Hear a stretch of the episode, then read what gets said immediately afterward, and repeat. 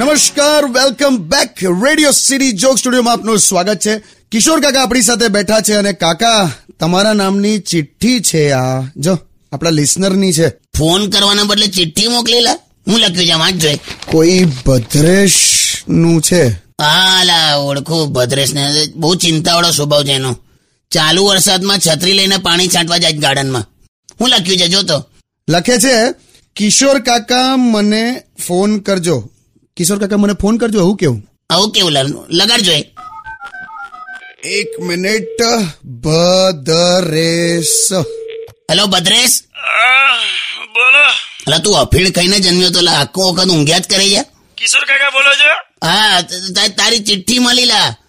લા, પણ તારી પાસે ફોન છે તોય લેટર લખે છે મને ફોનમાં જ એવું કીધેલું કે પ્લીઝ ટ્રાય લેટર એ તારી હમણાં કહું તેમ હું- હું કામ ફોન કરેલો બોલ ના કઈ કામ નતું મારે મારે એક વાત પૂછવી હતી કાકા કે આ માઇકલ જેક્સન અ, ફરી બની શકે હું લા માઇકલ જેક્સન ફરી બની શકે એ કેવી રીતે બની શકેલા એ તો ગુજરી ના ગયો ના ના એમના શરીરે એસી ટકા પ્લાસ્ટિક હતું ને તો ફરી રિસાયકલ ના થાય મૂકી દેજો એ ન તો તારા બાપાને કહી દઈશ કે જ્યોત્સનાબેન ને ગઈકાલ અગાસી મળવા ગયેલો